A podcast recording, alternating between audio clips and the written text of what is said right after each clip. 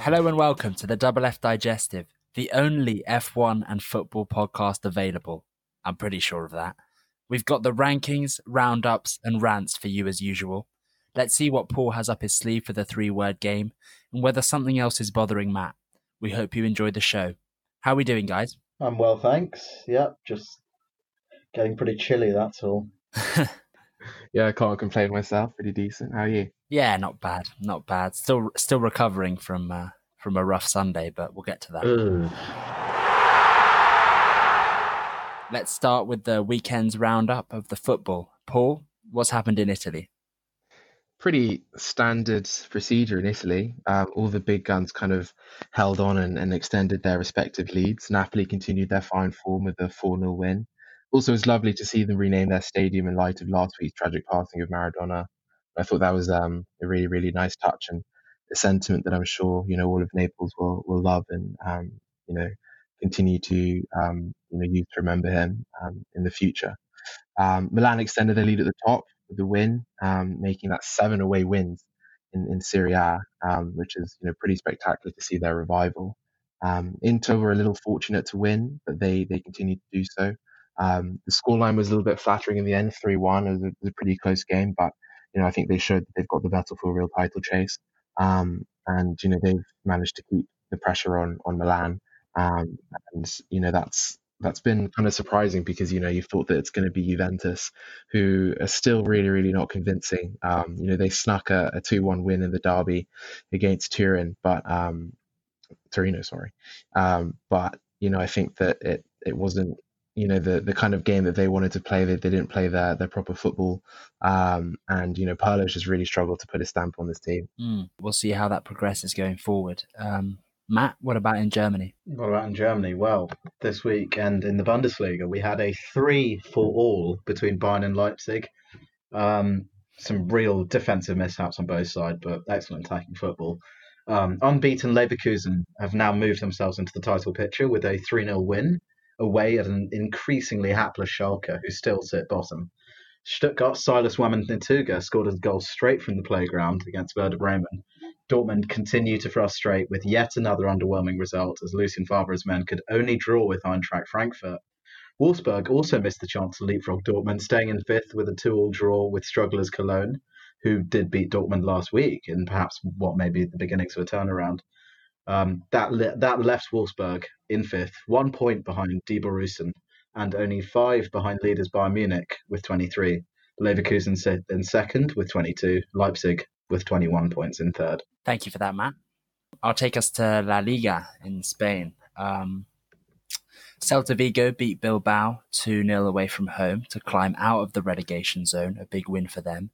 Newly promoted Cadiz continue their impressive start with a 2 1 win over Barcelona, who just keep struggling to find any balance. Cadiz sit fifth and Barcelona sit ninth, albeit with two games in hand. Atleti keep on winning and sit comfortably top with two games in hand also over Sociedad, who drop points at Alaves with a nil-nil draw.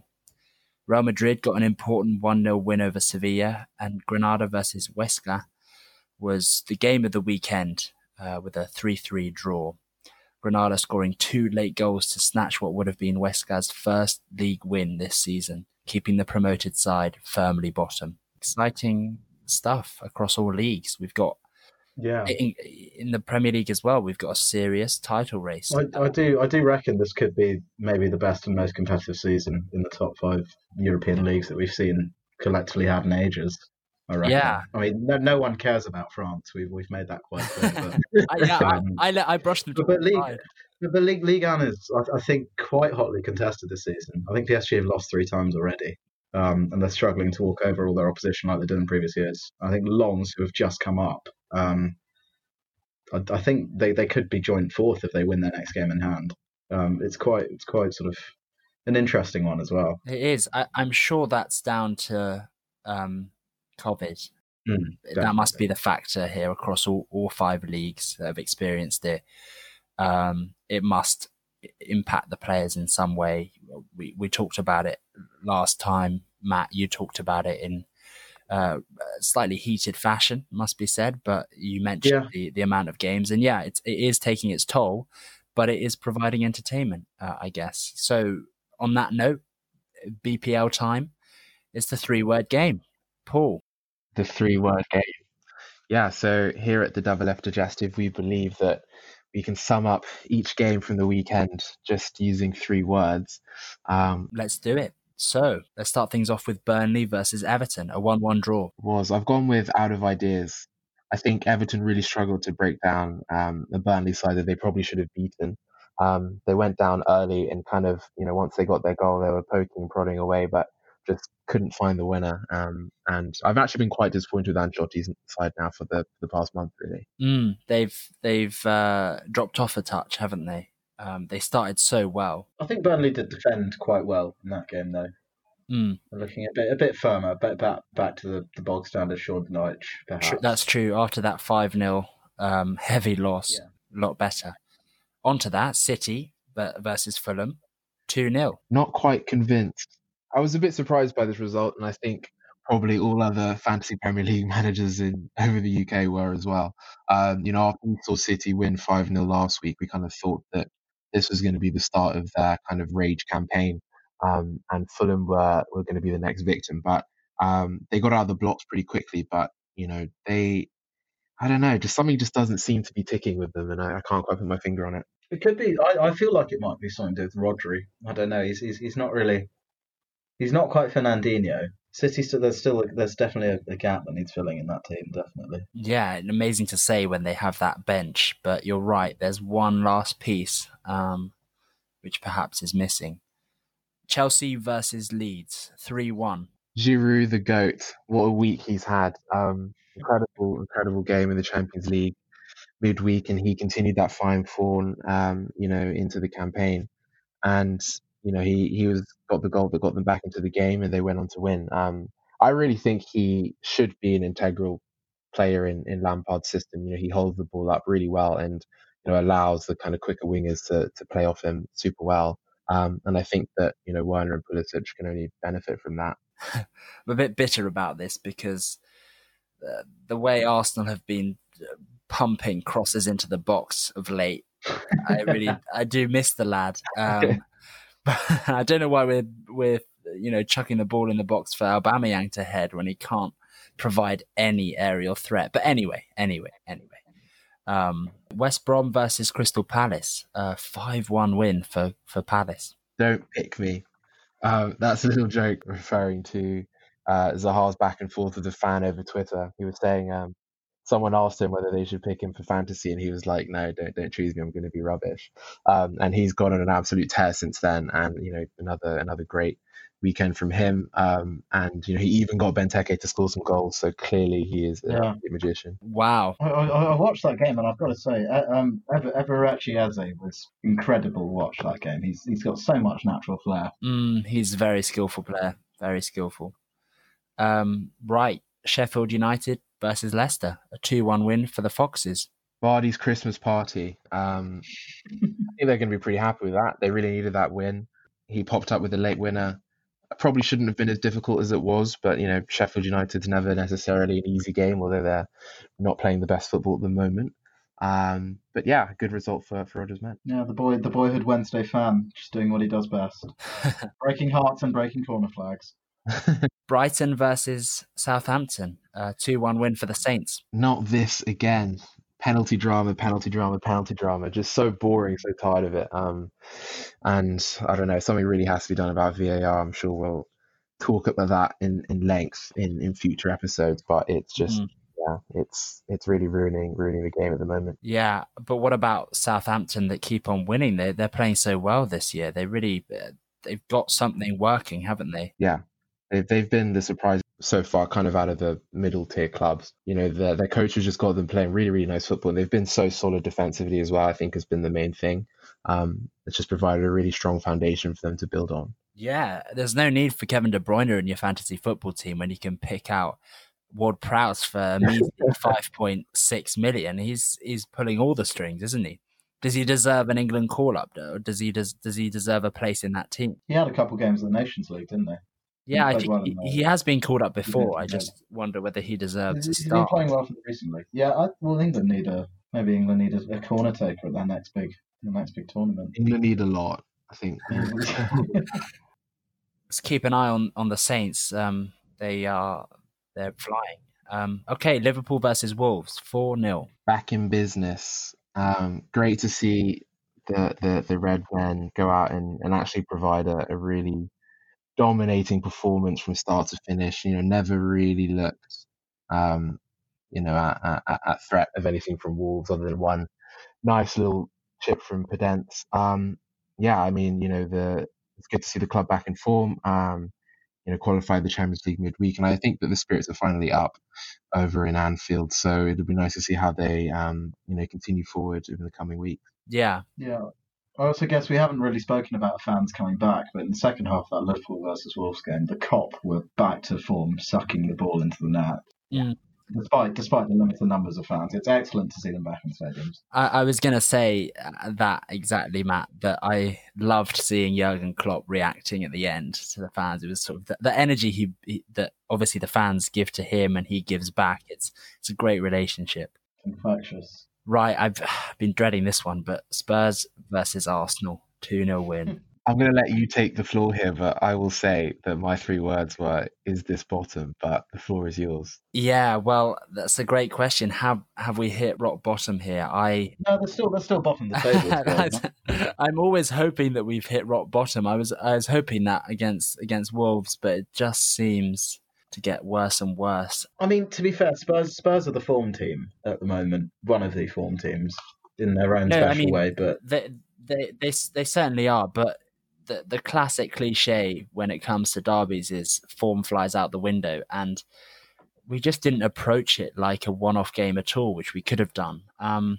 even if you know we controlled possession, we did all of this. You know, it means nothing because ultimately we created no clear cut chances, and you know Spurs they they wanted it. Mourinho wanted us to to control possession and do all the things that we did, and we were just a bit naive. I think Arteta was a bit naive. Um, it's really worrying. two unbelievable goals. Oh yeah, it has to be said. Ultimately, you can't do anything about that Son finish. Um, but it's bleak. It's bleak uh, currently as an Arsenal fan. I just hope that it isn't rock bottom, and um, I just wish the fan base would would not be so negative. I know it's pretty hard not to be, but I wish they wouldn't be so reactionary um, and get on Arteta's back already. I, I just, I really do think this process needs a lot of time because there is so much dead wood, there is so much rubbish in this squad, and it just needs January in the summer, and then we can, then we can judge Arteta's process. But it's going to be a rough season, that's for sure, um, by the looks of things. Anyway, uh, I'm sure we'll talk Arsenal uh, more later. The banter era continues. well, speaking of banter eras, I still enjoy watching Ole's uh, face on the touchline. He's absolutely clueless. Anyway, West West Ham versus Man U, three one win, Man United. Eight lives left. I feel like each week I'm just going to keep ticking that number down. Um, Ole's lives, Ole's lives refresh. they, they, he just a new game every time. Like I don't know how he does it, but yeah, comeback kings. I mean, fair enough. Um, good result. You know, they ended up playing good football, um, and you know managed to. It managed- took a while. It took a real while. We were torrid in that first half. finally a goal from Pogba. Our- oh, mm, mm, Oh. yeah. Is there is there a rumbling there? I, I, I imagine everyone here has seen Mino Raiola's comments Mm, that came out today. yeah, Yeah, I, I, I, I think it's time for me to, to really have a go at the uh, uh, Ball Hogba.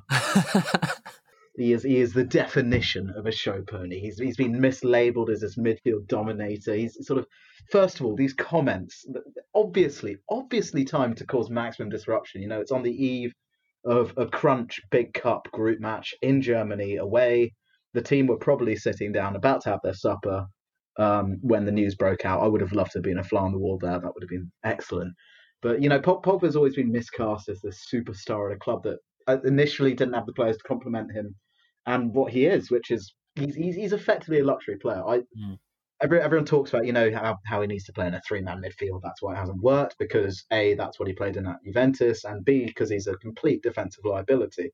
Um, mainly in that he just doesn't want to defend; he wants to impact the game higher up. Um, Mm.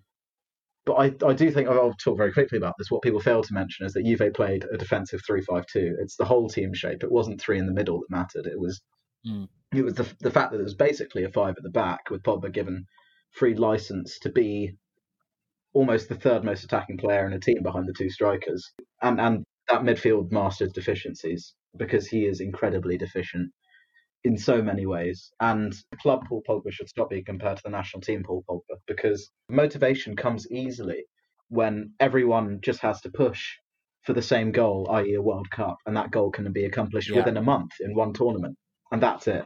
You can you, you can then take your eye off the ball. At at the club level, you need a different type of motivation, and he just doesn't have the tactical discipline or intelligence to play in a four-two-three-one or a four-three-three. He he just constantly just he, he loses his marker. He'll get distracted. He'll leave the other midfielders to just get Yeah. exposed and double teamed. Basically, if he hasn't learned to do the stuff now, he never will. He, he's given away two stupid penalties this season. He doesn't Yeah. react well after his mistakes. He doesn't learn from them. He's got limited vision and game anticipation. Honest, like game, I, I, I say limited vision in the sense that yes, he can play a mesmerizing pass once, but he doesn't see what passes are going to happen after that. The two or three passes that would happen, a la, you know, your Kevin De Bruyne, your Thiago Alcantara. Oof. He's, he's limited in that sense. He doesn't know what's going to happen next, in my opinion. Um, he used to use his physicality to muscle players off the ball. Now he just runs into people. He reminds me now of maybe it's because of COVID. He's spoken about how he had some sort of post-COVID issues similar to Paulo Dybala. He reminds me of, of, of, of someone going through puberty, where wherein you sort of lose all your coordination. You don't know where your limbs are. he, he, he, he's- he's just sort of languid, going around the pitch, sort of laboured. He's slow. There's no urgency. He's lost his pace. And other teams just capitalise on it. And because because of Ed Woodward's incompetence, he's now got another year left on his contract. He's going till 2022, so he can probably go for free. We're risking him going for free again for a third time Mm. it's sort of we, we should have gotten rid of him in the summer. We need to get rid of him now um, because he, he he holds all the power and he can just walk free again at the age of 29. The irony being is that he thinks he has a pick of clubs when the only person at Real Madrid who wants him is Zidane and no one else at the club.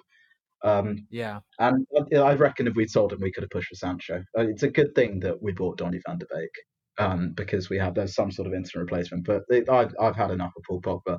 I've had enough of him for about a year now. I can all tell. Matt. You've uh, Been holding that in a while too. yeah. Um, Yeah. I I can I definitely see where you're coming from. Um, he I can imagine him being such a frustrating player. It, it, it's just it's also just you know you have your agent your agent probably runs by this comment runs it by you before he makes Mm. it and then the, the, fact that sort of yeah okay go on just do it on the on, on the night before our big Champions League game it's just so callous. I don't think he'll be playing for the club for a while um on that grounds. I, I, on those grounds. I don't know. Maybe he will but I've, I've, I've seen enough of him in the United shirt. He only scored that goal against West Ham because he was wearing black and white and thought he was playing for Juve again. Well, you've heard it here first. Matt has had enough. good riddance it's all right we'll, we'll sign him back again in four years time for 100 million Thank you for listening to Matt's Rant. Great. Well, speaking of um, Juventus, uh, they're the only team in my rankings that have moved up. So let me just run through them quick. And the 10 are Barca, who have moved down, and Juventus overtaking them in ninth. Milan stay in eighth, Chelsea in seventh, Spurs in sixth, PSG fifth, Man City fourth, Atletico third, Liverpool second, and Bayern first. I was thinking potentially of moving Spurs above PSG, but you know what? Nah, I'm not having that. Um, not yet. Not when they're still drawing 3 3 in the Europa League. Mm. Yeah, the only move was Juventus there, who got a big win in the in the in the derby this this weekend, and Barca obviously lost uh, rather embarrassingly. So that's the that's the change. We'll see. Uh, I mean, the big clash is Tuesday night in the uh, Champions League. Messi versus Ronaldo. We'll see whether they swap places again. Uh, exciting. What do you guys think of that? I think it's probably going to be a really boring game, to be honest. But head to head. Both clubs are pretty bad right now, so it'll yeah. I, I guess it was able to carry their team on the day, which is what we want to see. So we shall see.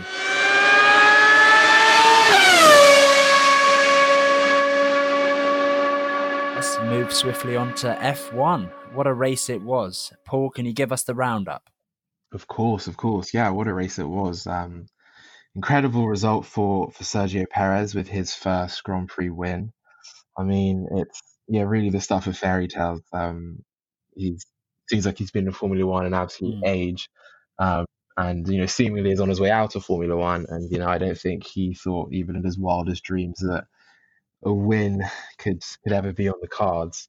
Um, but you know, it was. But you know, we'll, we'll get into that a little bit later on. I kind of want to look at qualifying first.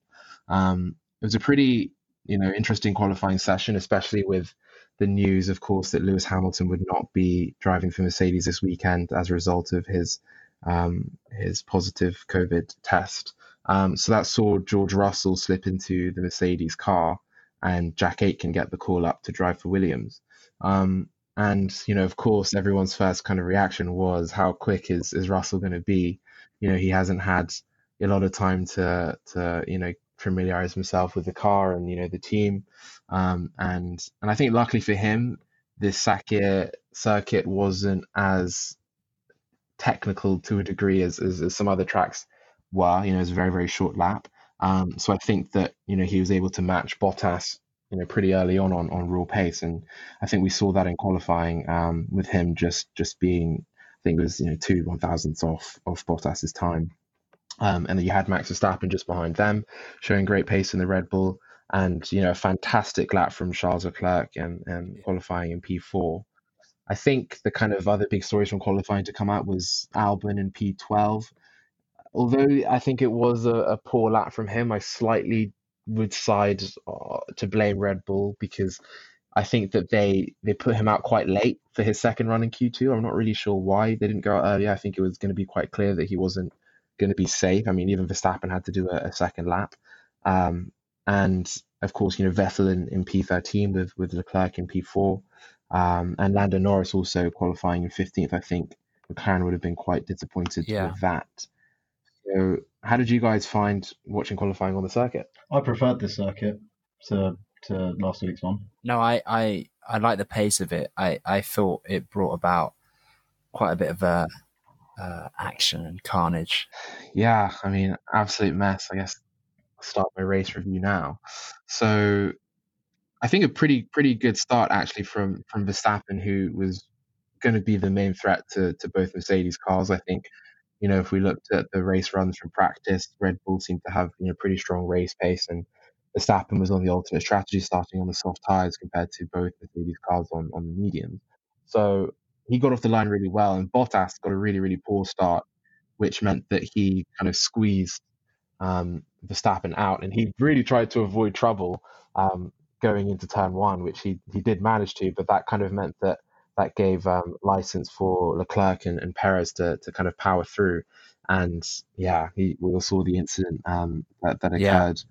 through through the first lap. Um, I think it was really really silly from Charles. I think you know, I, I would like to think it was an accident, of course, and obviously I'm not, not insinuating that he, you know, wanted to, to cause that kind of that kind mm. of crash, but um, he did the same kind of move last week, and Vettel was on the radio very vocal about it, saying, you know, that very easily could have resulted in, in, in a big accident because you know the, the space wasn't there, and he's gone for it. And I can think of you know a few other times where he's done that this season, um, and I think that he definitely is going to have to be more cautious going forward yeah. in his career.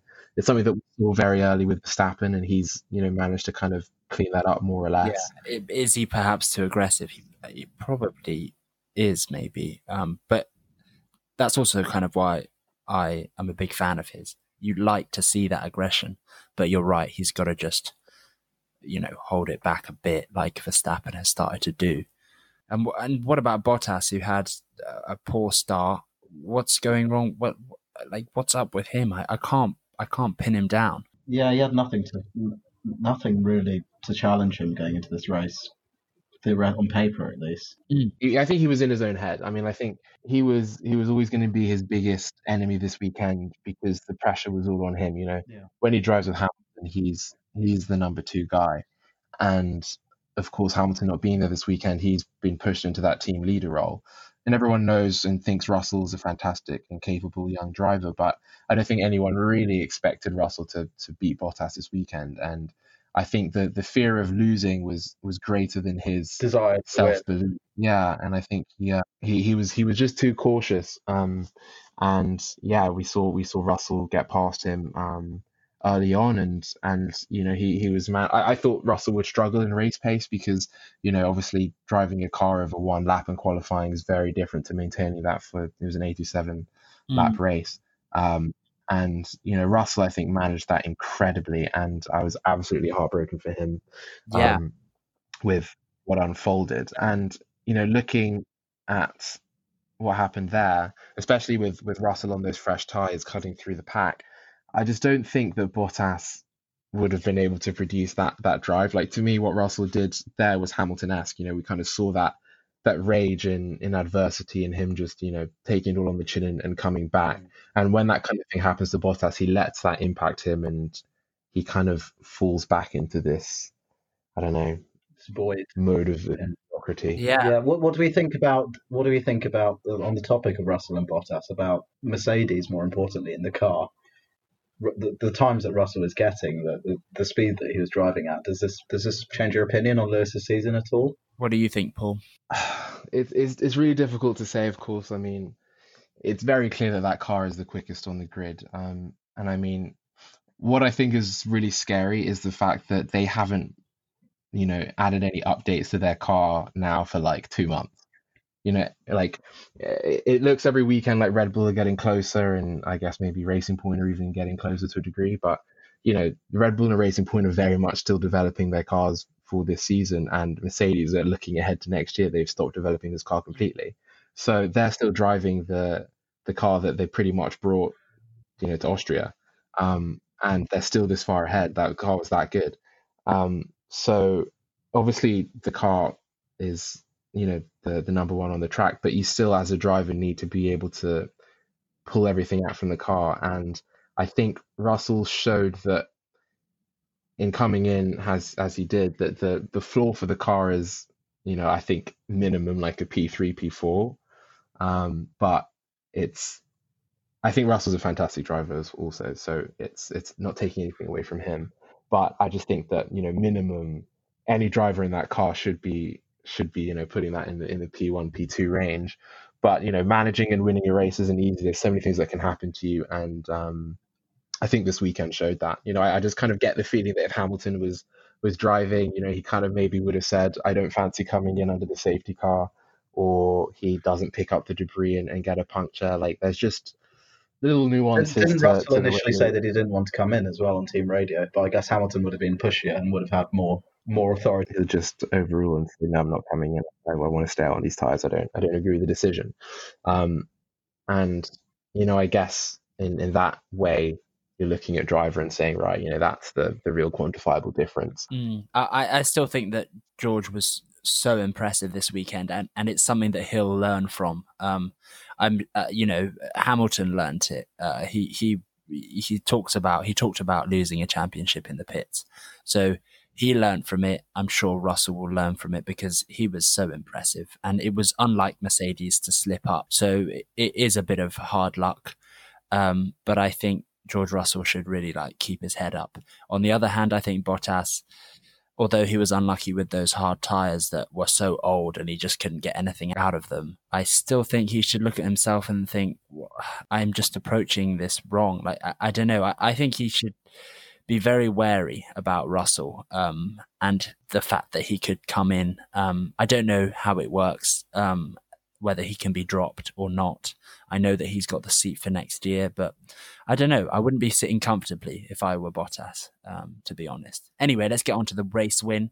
Perez, well, let's talk about him. Was it a bit of luck with the situations, or was it just a superb drive? I mean, it has to be said he he, he fell to, to last place, 18th, um, after that incident.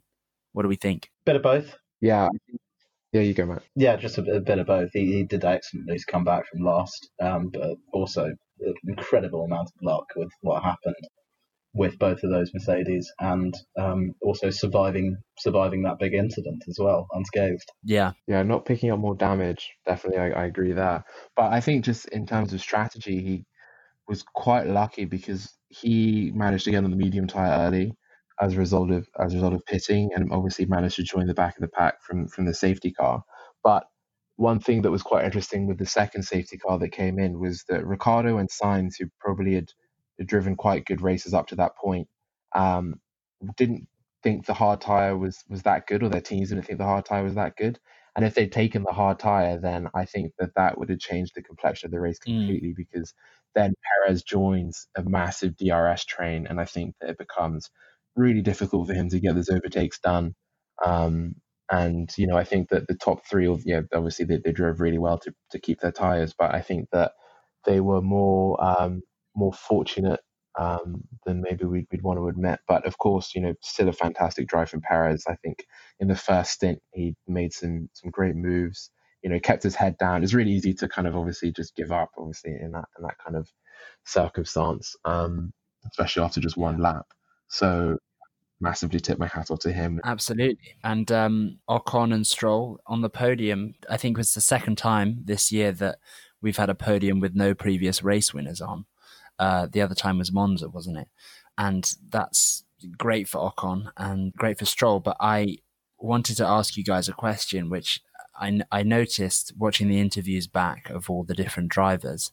Stroll did not mention Perez at all in his post his post race interview, and Ricciardo didn't mention Ocon at all. In fact, he also put out a post on Instagram saying, um, "sort of well done to George Russell," and completely ignoring that his teammate uh, got on the podium in second place. And I was wondering, guys, if you're in the car, if if you're uh, driving against your rival, do you congratulate them on a on a win, or do you just completely ignore them like that? How how would you go about it? I think it was pretty poor from from both, to be honest. I mean, obviously you you, you always want yourself to, to be the guy out there winning, but um, at the end of the season, I guess, I mean, they're, they're still fighting for third in constructors, really, but you're fighting as a team, so you should be happy as a whole. Mm. Um, I was I was actually quite disappointed with Ricciardo. He seemed quite bitter, to be honest, um, about about the the way the race went. I think he thought that he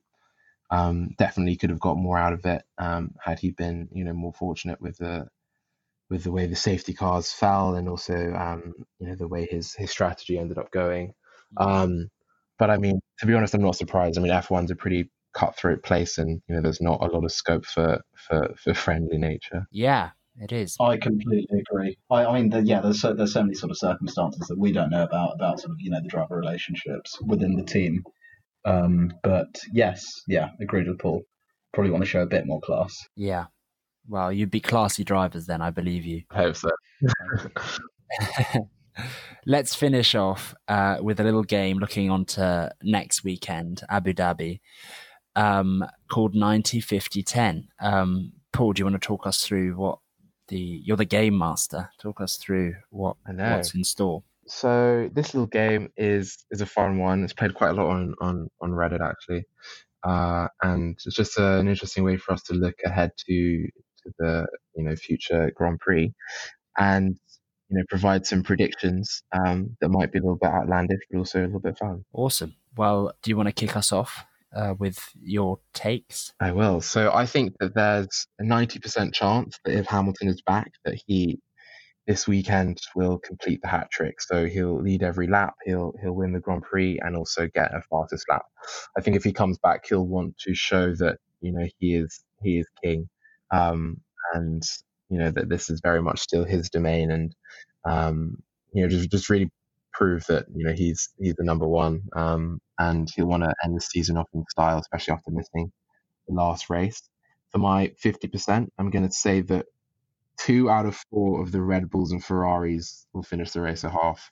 Um, I'm going to go with the DNS for Albon and Vettel this time, not not Verstappen and Leclerc. Um, Mhm. I'm not sure if they'll tangle together, but I just I don't know. maybe some mechanical failure, um, and then 10% chance that someone crashes doing um, donuts at the end of at the end of the season parade, uh, which which could be quite funny. I, I hope that 10% comes true.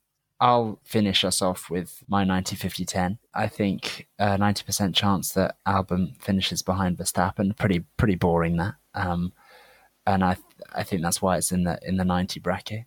Um, 50% chance that Vettel complains about rash overtaking, and most likely that's going to be Leclerc.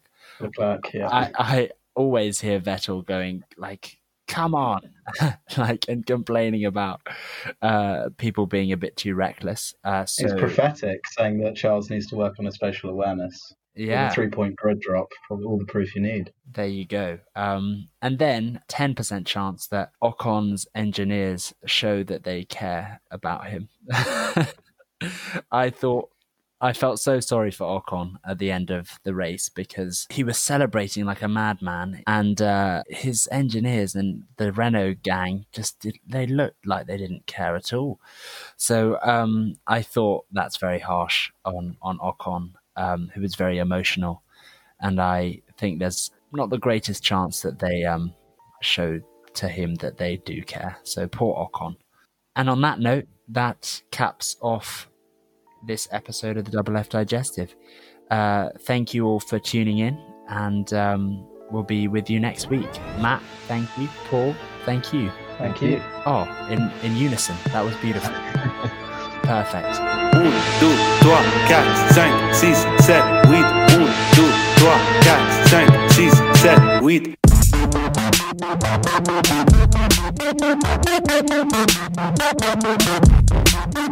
8. Thank